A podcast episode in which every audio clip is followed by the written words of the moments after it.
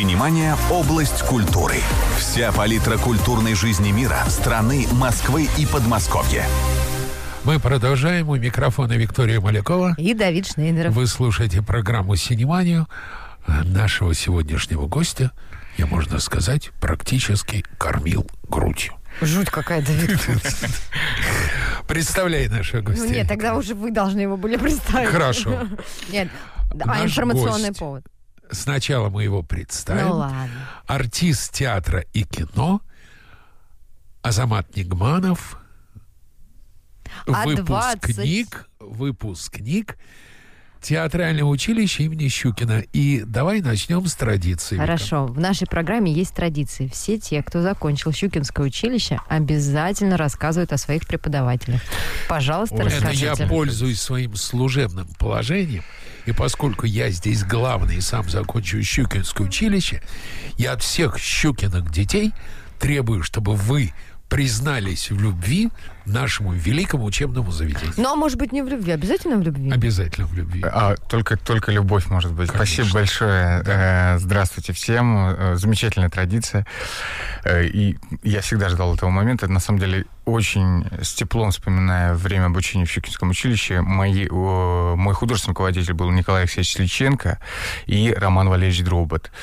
Николая Алексеевича уже нет, но все же я им благодарен. И помимо этого, э, мои педагоги Щукинского училища, Людмила Сергеевна Ворошилова, Нина Игоревна Дворжецкая, Павел Евгеньевич Любимцев, Евгений Владимирович Князев. Андрей Дроздин. Да, конечно, Андрей Васильевич Он Дразнин. преподавал сцен движений, сильно мучил Азамат. Да, да. Но он был зав кафедры. А у нас- вас Щукину. Да, а, нет, у нас был Гон- Гончаров. Гончаров, да, да, да. А, вот. а, потом, а, значит, ну, много-много педагогов. Ну, может быть, рассказать э, быстро, вкратце, да. Значит, у нас же система какая? Не мастерских, а у нас, значит, первые полтора года школу ведут э, 4-5 педагогов основных, я имею в виду по профильному, по мастерству актера. А дальше ты попадаешь в руки в- практически со всеми педагогами училища, ты встречаешься во время обучения за 4 года. Поэтому это все Щукинское училище, весь преподавательский состав я очень люблю и как-то тепло, тепло вспоминаю те времена. Ну вот сейчас Азамат еще больше, с большей теплотой вспомнит те времена, потому что Азамат Нигманов, казах, родившийся в Омске, закончил Щукинское училище в цыганской студии. Теперь объясните, каким образом казах из Омска попал в цыганский табор? Э, э, знаете, это парадоксы судьбы, которые меня постоянно преследуют. Э, цы- Цыгане шутили, говорили, проходил табор мимо, и, значит, цепанул казаха, да. И назвали меня Бдулаем на курсе, да.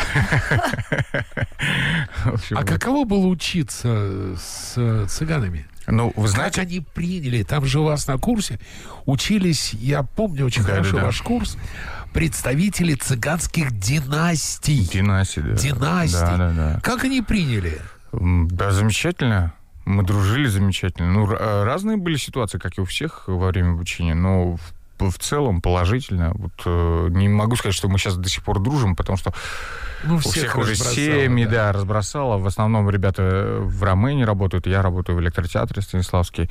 Вот, но все же там на десятилетие училища мы пересекались. Вот, э, ну, как- как-то как вместе все уживались А замечательно. говорить по-цыгански научили? Э, Да, как, как какие-то... Мы даже учили какое-то время цыганский язык, и цыганский танец даже учили. А э, петь умеете? Ну, петь я не настолько пою. И цыганские песни не пели, да ладно? Нет, нет, я там подвывал на заднем плане, ну, как-то так. Ну, на передние не пускали. Нет, не то, что не пускали, я как-то не решался, как они пели. Э, Я просто открывал рот и не успевал там что-то там подпевать, потому что пели они потрясающе, так же, как и танцевали. А на казахском разговариваете? На казахском, на бытовом разговариваю уровне. Все-таки, ой, простите, я, видите, от волнения разлил воду. А, Я на, на бытовом уровне разговариваю, но сейчас я, кстати, прохожу онлайн-курсы казахского языка и удивился тому, что со всего мира казахи, значит, там собираются. Вот, и не один я такой, в общем, полукровка, так скажем. Насколько, по вашему мнению, Азамат, важно помнить о своих корнях? Ну, знаете, чем взрослее становишься, тем больше понимаешь, что... Э, ну, по крайней мере, у меня возникает желание э, понимать, откуда я, зачем я, и чего, как, кто был до меня. Ну, и, знаете, у казахов есть э, так, такая вещь, что нужно знать поименно э, семь предыдущих своих дедов.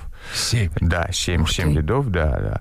Вот, в общем, э, пока я наизусть, конечно, не выучил, но у меня все это записано, и я, вот у меня два сына, и я хочу все-таки тоже передавать эту культуру свою. А вы сыновей казахскому учите?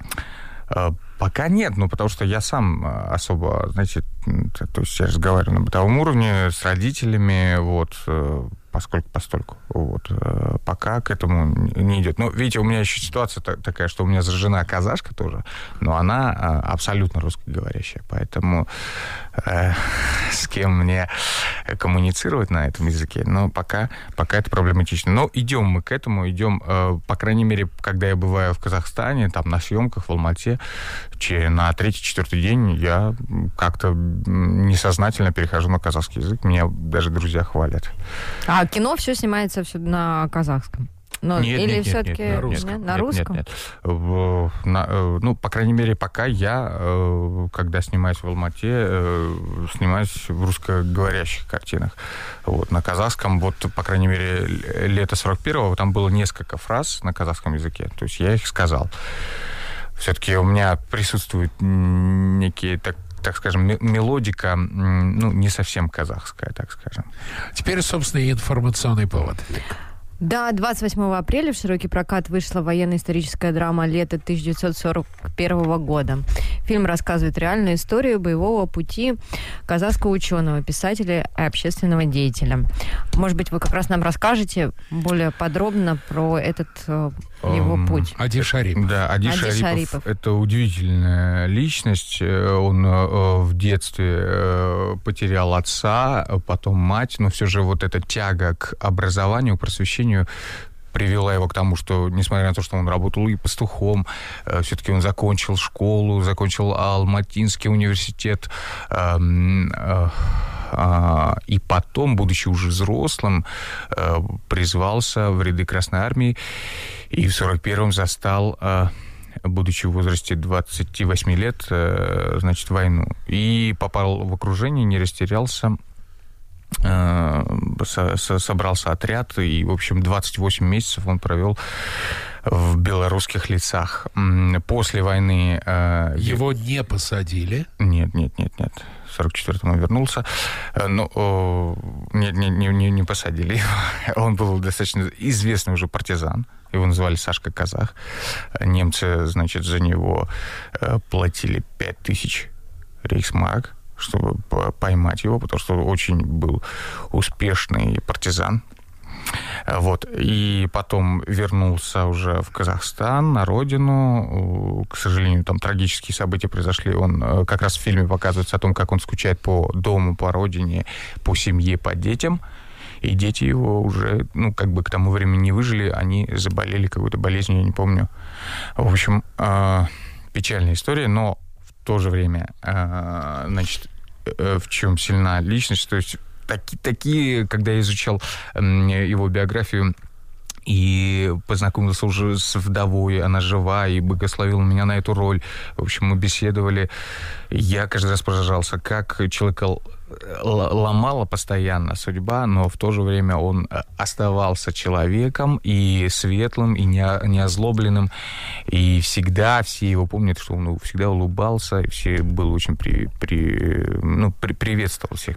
Асамат, у нас в «Щуке», когда и вы, и я, когда у нас было актерское мастерство, был такой раздел, который назывался «Профнавыки». Да, да, когда да. нужно было подсмотреть за какой-то профессией угу. и ее точно передать.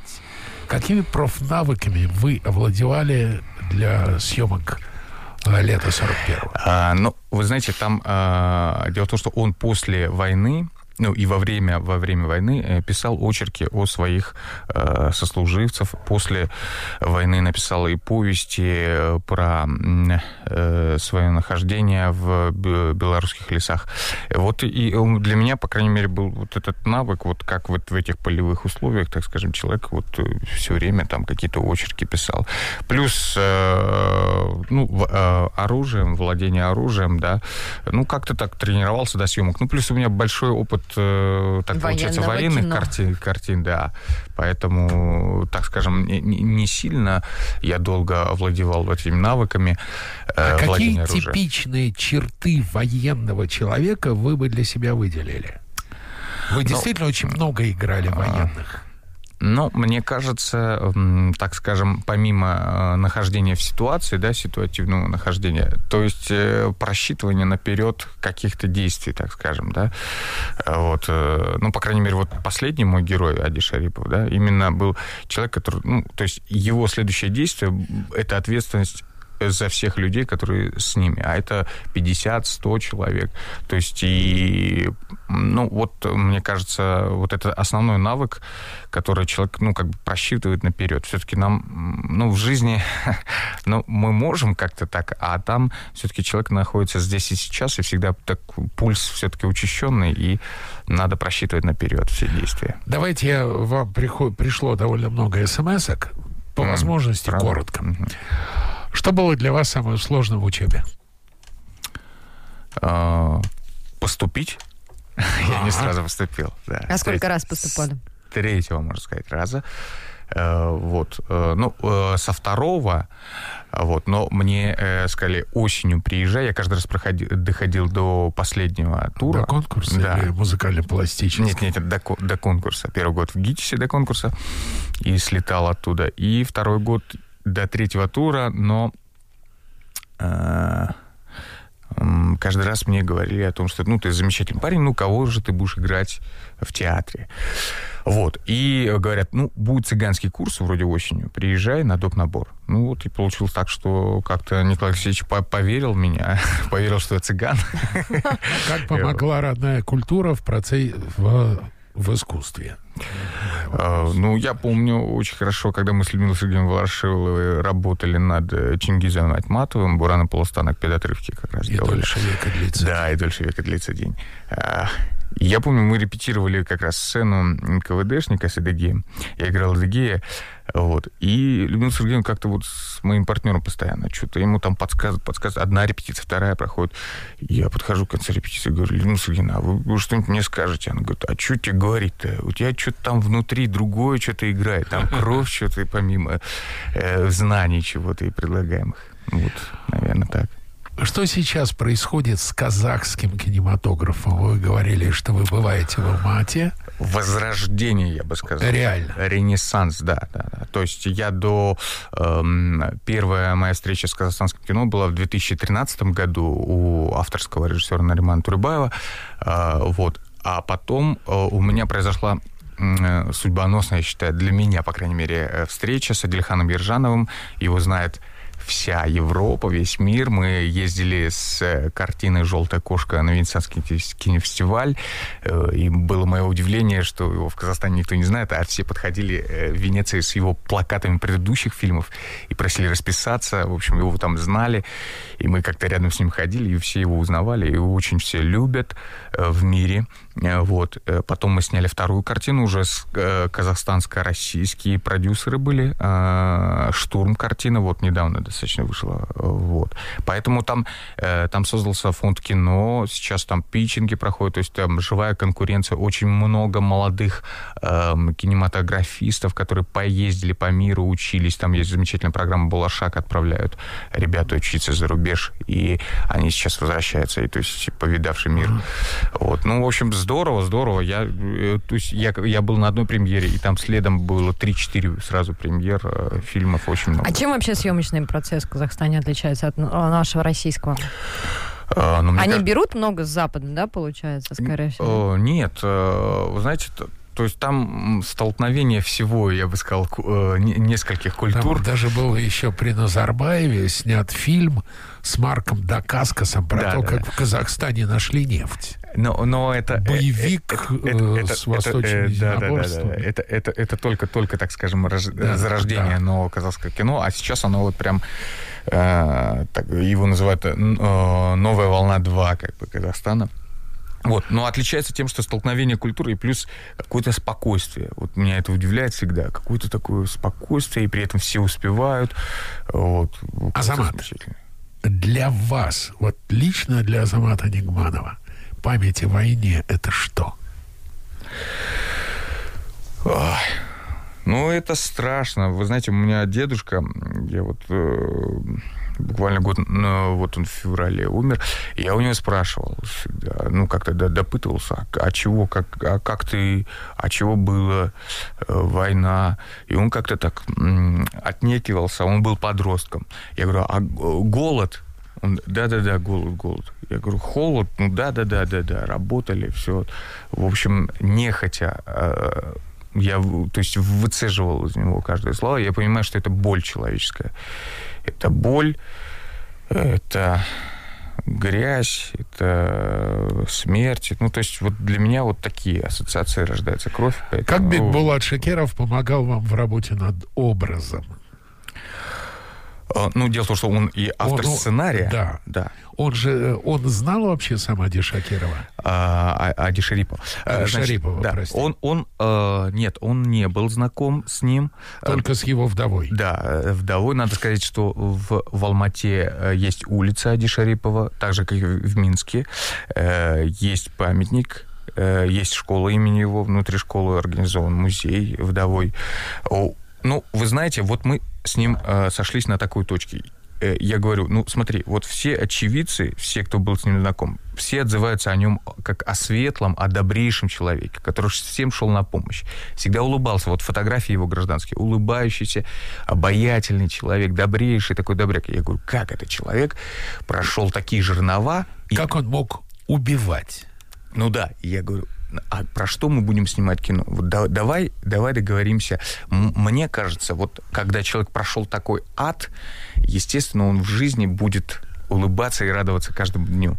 И мы, вот что называется, делали образ, вот как закалялась сталь. Вот как там он э, в этих нечеловеческих э, обстоятельствах остался, ну, как бы человеком. Вот, вот про это мы пытались как бы снять. Вот мне сейчас Азамат почти слово слово напомнил. Я как-то общался с Петром Ефимовичем Тодоровским. Да было на кинотавре, мы сидели, немножко выпивали. И я у него спросил, Петр Ефимович, а что вы вспоминаете, когда говорят слово «война»? Я посмотрел, усмехнулся, говорит, ты не поверишь. Я говорю, а что? Он говорит, я вспоминаю, как мы с девчонками, медсестрами в блиндажах целовались. Я говорю, да ладно. Он говорит, послушай, мы были летехи после ускоренных курсов. Нам было по 21 году. Им было по 16. Очень хочется любви. Не мы не они недолюбили. А в блиндаже 42 человека. А на улице ураганный огонь. И такое было счастье исхитриться, поцеловаться. Говорит, если бы я вспоминал кровь, смерть погибших друзей, я бы столько не прожил. Вот вы мне сказали, что на всех фотографиях Ади Шарипов улыбался. И вот для меня это вот так напомнило Петра Ефимовича, что именно человек, прошедший ад, не держит этого ада в душе. Иначе не выжить, да, наверное. А, Азамат, а как вы для себя сформулировали, что очень многие люди разные вещи рассказывают про войну? А, некоторые говорят, что действительно шли в атаку с криком «За Сталина», а некоторые говорят, что в атаку шли с криком «За Родину». Вы как для себя формулируете? Ну, не знаю, ну, как бы, как, как сказать, разные люди. А Может вы? Быть. Я? В смысле, что, чтобы я кричал? Да, что? за Родину или за Сталина? Слушайте, ну я, я не знаю. Ну, дело в том, что вот вы, вы знаете, что такое вот, вот эти экстремальные ситуации как раз и раскрывается человек, я думаю. Здесь вот мы можем сидеть в студии как бы теоретизировать, я бы так, я бы этак. А вот в этих, эм, так скажем, экзистенциальных ситуациях человек раскрывается именно вот, ну, как бы по-настоящему, что ли, те, те устои, которые в нем есть, как бы, да, корневые вещи, на которых он держится там в, в жизни. Как правило, да, в войну, казалось бы, человек такой робкий, робкий, абсолютно, ну, много же таких случаев. И в, вой... ну, в каких-то экстраординарных ситуациях он выходит героем. А Вы те... в армии служили? Э, в театре российской армии я проходил военную службу. То есть... Но тоже, знаете, э, когда, я помню, я только снялся в картине первой «Тихая застава». Вот вам как раз вот прямо э, каков был ваш первый профессиональный опыт в кино? Вот прямо да. и вопрос. Но, но первое это было еще в студенчестве на, на, на крыльце э, Щукинского училища. Я поднимался, спешил. Меня останавливает ассистентка и говорит, подождите, вы артист? Я говорю, да нет, я еще не артист, я, я учусь. Мне говорит, подождите, подождите, а вы здесь учитесь? Я говорю, да-да-да, стойте, что-то щелкает меня. Говорит, так, Э, послезавтра съемка. Я говорю, да какая съемка, вы что, у меня учеба. А, э, подождите, вы подходите. Она тут же что-то отправляет, говорит, все, вы подходите, подходите. Я говорю, да подожди, да стой, ты говорю, это, э, ты, ты знаешь, что такое кино? Я говорю, да мне не до этого. Ну, правда, мне было не до этого. Вот как бы только учеба. Вот. И как-то она говорит, да, подожди, у тебя будет 4 съемочных дня, у тебя будет партнерша такая, такая. Там и Леня Бичевин снимался, и Юля Пересерт. Это картина одна, «Однажды в провинции». Вот. У меня был там эпизод, вот первая встреча, конечно, я влюбился тогда в кинематограф. Эти рельсы едут, камера, тебе надо в противоход идти. Помимо того, что играть, надо, оказывается, и в точку стать куда-то. И, и лицом там особо, и руками там не дергать. Как в театре учат. Да-да-да и там... И голос не давать да, да, да, да, да, да. Но при этом все, все было по-доброму, такой хаос. И мне как-то вот эта атмосфера хаоса очень понравилась. Влюбился я тогда в это все. Вот. И поэтому вот после «Тихой заставы» я попал в театр российской армии. И как-то мне сказали, все, забудь обо всем, иди драйв, как бы двор подметай, ставь декорации. А, то есть а, вы не играли, что ли? Ну, массовки там выходил. переставляли. Ну, ну, да, да, да. И ну, сцену подметали. Нет, и и в масс... Ну да, мы в основном... Ну, массовка, там... да. И... Ну, ну, массовка это было счастье. То есть ты идешь на массовку, идешь на репетиции. А так полы мыть. Да, полы мыть. И плюс диваны вот эти поднимать. Очень тяжелые диваны. Четвером вот эти с э, мебелью. Вот а там сцена такая. Да, да, да, да, да. Там это... ее помой, помоешь, наверное, а строевая, пока. строевая подготовка. Да, да, и строевая подготовка, подготовка была. Да, да, да. Первый прав? месяц, первый месяц строевая подготовка. Конечно, прапорщик, э, казарма, казарменное положение, форма, все, все, все Вы прям там жили в этих казармах? Да, жили целый в казармах, год? да, целый год. Да, пожалуйста. Обалдеть. Я больше всего запомнил э, в армии, э, коль мы уж э, э, затронули эту тему, значит, э, э, построение прапорщик говорит, так, из этой комнаты перенести вот эти дубовые диваны, значит, туда, на следующий день, ну, вот мы перенесли. Перенести обратно? Да, на следующий день принести обратно, туда перенести обратно. Ну, это еще... Так а чему в этой армии учат, получается? Это еще... Стрелять вас учили, на, нет? На самом деле хороший прапорщик. Потому что плохой говорит перенести диваны, переносишь, он говорит, я передумал, перенести обратно.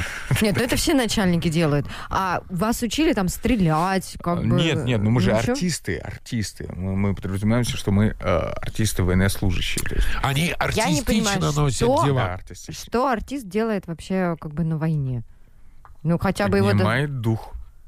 Ну хорошо, его все равно надо как-то научить, чтобы он там мог спрятаться, избежать, там чтобы его не убили, в конце концов, и все равно не учат. Нет, это Почему люди сейчас э, в России плохо ходят, на ваш взгляд, на фильмы о войне? Ну, не знаю, может быть, жизнь тяжелая, и хочется как-то больше э, света, то есть... Может, тогда не нужно про это снимать? А, не могу сказать. Не, нет, нет, снимать-то нужно об этом, Зачем? обо всем нужно снимать. Зачем? Ну как? Жизнь такая. Это, нет, ну все же было. Я тут читал, соцопрос был произведен среди зрителей. Спросили фильмы, каких жанров вы сейчас хотите видеть в кино. 85%. Что сказала Вика? Правильно? Комедии. Комедия, комедия, конечно. конечно. Конечно. Мы тоже делали у себя опрос в телеграм-канале «Радио 1», и все ответили, что именно комедия, конечно. Насколько физически тяжело было работать над летом 41-го? Ну, о, ну, э, для, э, ну, то есть я в этом смысле при, привык, и мы там в болото, и бегали постоянно. Ну да, физически сложно. Ну, каждый раз я задавался вопросом, вот, э, а как они, ну, вот, по крайней мере, мой герой 28 месяцев, и зима, и осень, и весна, и в каких-то в каких-то нечеловеческих условиях. Мы все-таки возвращались в гостиницу, отсыпались и приезжали опять на площадку. Вот. И как-то, ну, честно говоря, у меня такая была ответственность, потому что это человека все знали. И мне как-то было вот, вот эти все физические как-то на втором плане, честно говоря. А был ли у вас дублер, например, для трюков? Или была ли ваша жизнь а, застрахована? Нет, ну один, один, один раз был там трюк с собакой, когда собака цепляется в моего героя, и они со склона спускаются вместе. Это уже делал каскадер. А, вот. Ну, это всегда так делается. Это, в принципе, это... И, и плюс каскадеры, вот я общался с каскадером, он говорит, не отнимайте наш хлеб. Может, я читал историю, что вы вообще планировались в этом фильме на какую-то роль второго а, плана, а, да, да. а потом Бекбулат предложил вам главную роль. Как происходит? Э, ну, мне предложили роль Абдагали, это вот, как, как сказать, его боевой товарищ, который рядом с ним всегда, э, вот. Э, но таких боевых товарищей, я Бекбола сказал, таких боевых товарищей я сыграл в российском кино очень много. А. Вот. И а, а он мне просто скинул эту сцену. Я попросил его с, э, скинуть сценарий мне весь. Я прочел сценарий и как-то влюбился в своего героя. Говорю, что это вот прям... Ну, мне показалось, что все вот прям сходится, и внутренне я созрел сыграть такого человека. И сделали пробы, и дальше они... Иногда, когда смотришь военное кино и смотришь на актеров, внутри возникает такой трепетный, злобный шепот «не верю». Угу. Потому что и руки у них чистые, и ногти аккуратно постриженные, угу. и зубы у них белоснежные, с винирами. Ой, особенно прочее. с винирами очень особенно страшно винирами, смотрится. Страшно. Просто На самом деле эта мода пошла еще, э, опять же, как все, из Голливуда. Я помню чудесный старый фильм 60-х или 50-х годов, миллион лет до нашей эры, где была такая голливудская улыбка, мама дорогая – и периодически снимает платье соскакивает, там был роскошный бюстгальтер. Как вы работали над созданием портретного сходства и исторической достоверности? А, вы сейчас мне напомнили Михаила Петровича Симакова, который говорил из-под шампуня. А, на самом деле у нас была идея первая возникла, когда мы приехали в Минск за несколько дней до съемок э, с артистами э, с Казахстана остаться в лесу белорусском. Вот просто, ну, как бы заночевать там. На наши планы рухнули, нам продюсер нам не разрешили. Вот. Ну, ну, как сказать, сейчас же все эти есть средства, то есть то, те же волосы, чтобы... Не Пользовались? Да, да, конечно, гримеры все это делают, вот, загрязняют, все вот эти ногти, все забивается, это все не, делается. Про, не, я понимаю, что все есть, и очень во многих фильмах про это забывают. А, ну, про все фильмы не могу сказать. Вот про наш фильм, по крайней мере, вот, э, вот эти нюансы как-то мы ну, прорабатывали, оговаривали и с режиссером до съемок, и со специалистами. Там очень хорошие специалисты. Ну, в Минске, по крайней мере, они все на войне, как бы, как сказать, специалисты, не один фильм снят, и как-то все там не возникало таких вопросов. Чем, на ваш взгляд, современные фильмы о войне отличаются от старых советских фильмов о войне?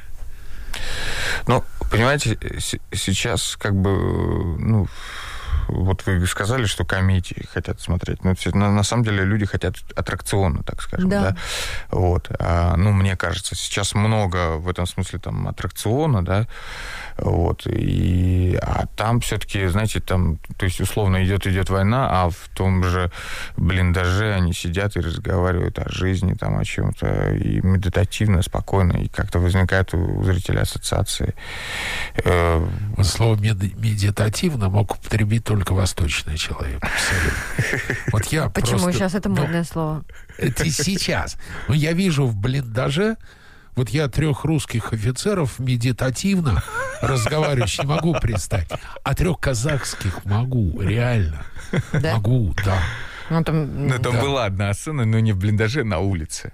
Вот. Один, в общем, мне суп готовит, другой мой герой пишет. третий закуривает. Вот это правда. И это, не, Ну, это понятно, могли конечно. быть э, так, Биг Блад, Азамат, вот это, эти люди мог- могли быть. А какая сцена была для вас самая сложная? Ой, сложная. Но там есть эпизод, ну, режиссер, он, э, ну, он заходил в всякие в архивы, э, копался, он ну, ч- 4 или 5 лет э, занимался этим сценарием. И, в общем, он какие-то там вещи, то есть он там э, эпизод в фильм э, вставил, что, ну, это реально было так, из документов. Значит, э, значит, как они э, немцы ну, расстреляли мальчика маленького там в рот ему значит, дулом пистолета. Это не ружьем. Это есть в эпизоде, и это мой герой видит, и как бы и то есть у него планка здесь падает, хотя он очень рациональный, сдерживающий. Здесь вот эта планка как бы у него упала. Вот. Ну, там сдержали его солдаты. Они же партизаны, они подглядывали и как раз наткнулись на этот эпизод. Вот. И, в общем, как-то сдержались. Но этот эпизод был снят и вставлен в фильм. Э, Снято очень много было материала. Ну, И вам было эмоционально тяжело просто этот, именно ну сыграть да, ну, то- этот то, есть эпизод? это, э, как, как сказать, ну, честно говоря, че- ну, вот очень неприятно, то есть, и, ну, как человек ты это все воспринимаешь, понимаешь, что это кино, понимаешь, но все-таки это ты это видишь, и это, конечно, жутко. А вы могли бы сыграть японского самурая, безжалостно убивающего русских солдат? А, ну, вы не забывайте, что я артист, да? Ну, тогда ответ, по идее, должен быть очень короткий. Конечно, мог бы. Да, я могу. Почему нет? Я же артист. Все-таки моя профессия как бы заключается в том, что перевоплощение того или иного персонажа. Другой момент, как мне э, быть его адвокатом или судьей. А разве артист имеет право быть адвокатом или судьей своего персонажа? Ну, мне кажется, да, почему нет? То есть э, ты- тебе же внутренне, как человеку, нужно опираться на какие-то вещи, что мотивирует того или иного человека на такие или иные действия. А что для вас означает термин «патриотическое кино»?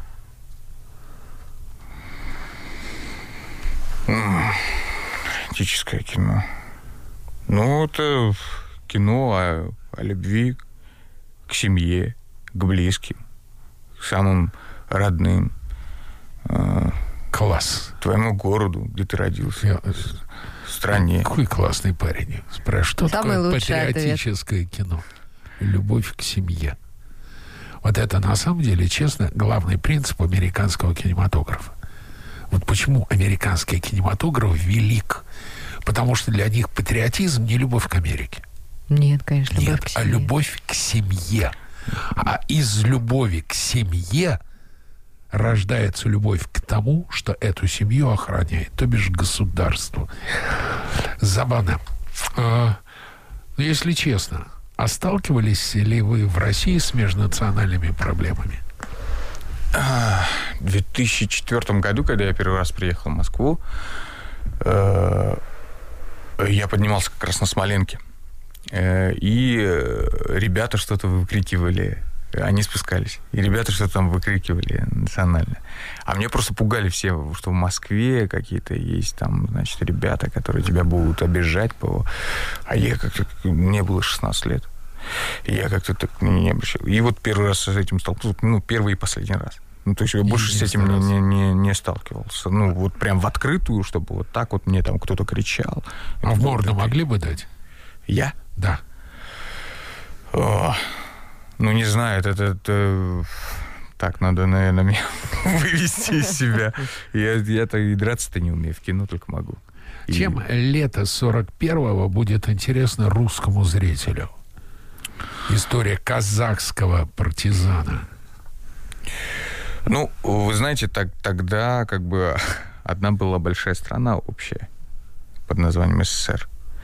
Поэтому, мне кажется, для, как сказать, осознания того, что вот э, что я ранее сказал. Вот мой герой и э, думал все время о своей семье, это и для него была как бы родина, да. То есть и вот э, мне, мне кажется, наоборот, м, этот фильм э, о, те- о том, что мы как бы можем все вместе жить а, в мире. В а мы можем? Можем. Можем. Просто надо захотеть, мне кажется. А, а что общего внутренне между всеми героями э, Великой Отечественной войны, которых вы играли? Что у них такого особенного и общего внутри? Я разных персонажей играл. А, вот. Ну, в основном таких... А плохих про... играли? Вот плохих. Вот у меня как-то так, таких как-то Нет, не я о хороших, я о героях. Да-да-да. Что-то я, я есть такое? Ну, слушайте, а, ну, ну как-то какая-то такая, ну, мне кажется, искренность искренность в помыслах, искренность в своих действиях, и как-то второго плана-то и, не, и нет у них. Ну, в, так скажем, а если я сделаю так, то получится так, а если я сделаю всякое, получится так. Такого и нет, вот, по крайней мере, не встречалось моих героев. Они были разных профессиях, там, например, морпех, там, в, в черных бушлатах, в истребителях летчик. Вот. Я бы взял Азамата на роль Гайджина японского главаря мафии, главаря якудзы, который убивает сам только в исключительных случаях. Это а так за него все делают, все делают другие. У него чистые руки. Ну, это интересно. Но он безжалостный. Вот мне нравится, мне я бы Азамату дал роль на преодоление. Да, а на преодоление. Вообще, да. плохих персонажей любите играть? Это интересно. Почему? Ну, с точки зрения актерского ремесла. А вот почему? Объясните. Нет, вот, ну. например. Ади Шарипову было очень сложно играть с точки зрения актерского. Ну, такой положительный почему? человек. Ну, то есть надо, надо, надо, надо найти же, как сказать, противовес, в чем он и, отрицательный. И что вы нашли? Да до сих пор ищу. До сих пор ищу. Ну, фильм тоже съемки закончили. Фильм-то и закончил. Э, а вы посмотрели уже фильм, видели? Да, я видел фильм в Алмате. Ну вот, кстати, про открытые эмоции, его негодование, так скажем, да, я вот ничего не слышал в его мемуарах, там, ну, не в мемуарах, и других людей я не встречал. И поэтому э, и, и мы с Бекпулатом там договорились, когда он там не сдерживается, и, в общем, не сдерживается, и так прям в открытую на ребят эмоционально, э, ну, не буду спойлерить, в общем, эмоционально вкладывает им свою мысль, для чего и чего как, и что да как. Ну, когда упаднические настроения у ребят. Э, вот. А так он по-товарищески, очень, очень по-доброму к ним ко всем относился. Вот. А, а, а, а что сказали по отрицательному да. герою? Э, ну, это же интересно. А Играли а чего... ли вы, вы, Азамат Нигманов, вы да. играли Bad Guys? А, только в театре. Как раз вы были свидетелями э, да. этого Домбровского. Домбровского. Да, да, да. Замечательная роль. А в кино все время... В кино нет. Ну, надоело Пока уже, да, хорошего играть? Да нет, здесь э, не стоит вопрос хороший, плохой. Э, Все же есть в каждом человеке. Другой вопрос, что ты культивируешь в себе, как бы, да. И... Вот поэтому Клинт Иствуд э, сыграл в фильме у Сержа Леоне, который называется «Хороший, плохой, злой».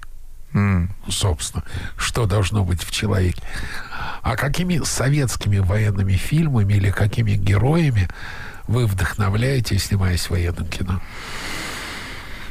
Mm. Ну, о, в бой идут одни старики. Мне очень нравится этот фильм. Потом «Горячий снег». Бондарева. Да. А, недавно пересматривал Бондарчука. Они сражались за родину. Шукшин. А Сталинград? Сталинград я не смотрел. Младшего Бондарчука? Нет, нет, я не смотрел. Я, я... А вообще в кино ходите? Хожу редко редко хожу. Почему? Ну, как-то я, э, как, как сказать, раньше я был всеяден. Сейчас я, ну, как сказать, знаете, когда посмотришь там, ну, плохой спектакль, неудачный фильм, у меня как-то настроение так, такое становится. Поэтому я как-то иногда даже посылаю свою жену на какую-то премьеру в театр. Вместо себя. Вместо вот, себя. Как удобно. Как удобно. Да, да, да. Взял ну, и женой прикрылся. Ну, нет, нет, я посылаю ее, а, слышу ее отзыв, и как бы принимая решение, идти это или не идти. А бывает, что она вас критикует? Конечно. Каких-то критикует? Конечно. Вы обижаетесь? Она для меня для... главный критик в этом смысле. Нет, я не обижаюсь. Ну я, я, ну, я как бы сначала я пытаюсь оправдаться, а почему так получилось, а не так. Вот. Потом, ну да, да, да, да. Азамат, да. нас сейчас слушает достаточное количество людей, угу. которые вообще не имеют понятия о современном российском военном кино. Угу. Они увидят на афишах слова «Лето 41-го». Да. Найдите правильные слова, чтобы они пошли, вынули деньги, купили билет и посмотрели на экране. Но мне кажется, это кино о нас всех. Э, все-таки это снято э, поколением нас 21 века, вот, о наших предках, вот, как они не пали духом, не сломились, э, вот, в таких, на долю их выпало такие, такие обстоятельства, вот, и веру в человека. Вот про это кино. Ну что ж, спасибо. У нас спасибо. в гостях был актер Азамат Нигманов, и я очень хочу Азамата попросить. Да. Вот когда вы, наконец, сыграете злодея, кондо конкретного бэт-гая. Все скоро произойдет, я думаю. Вот Отлично. И вот тогда вы придете ко мне в студию еще раз. Замечательно. И вот тогда мы поговорим о том, почему все-таки плохие ребята в кино гораздо интереснее хороших. Скоро услышимся, не переключайтесь. Спасибо. Спасибо. Синемания – область культуры. Вся палитра культурной жизни мира, страны, Москвы и Подмосковья.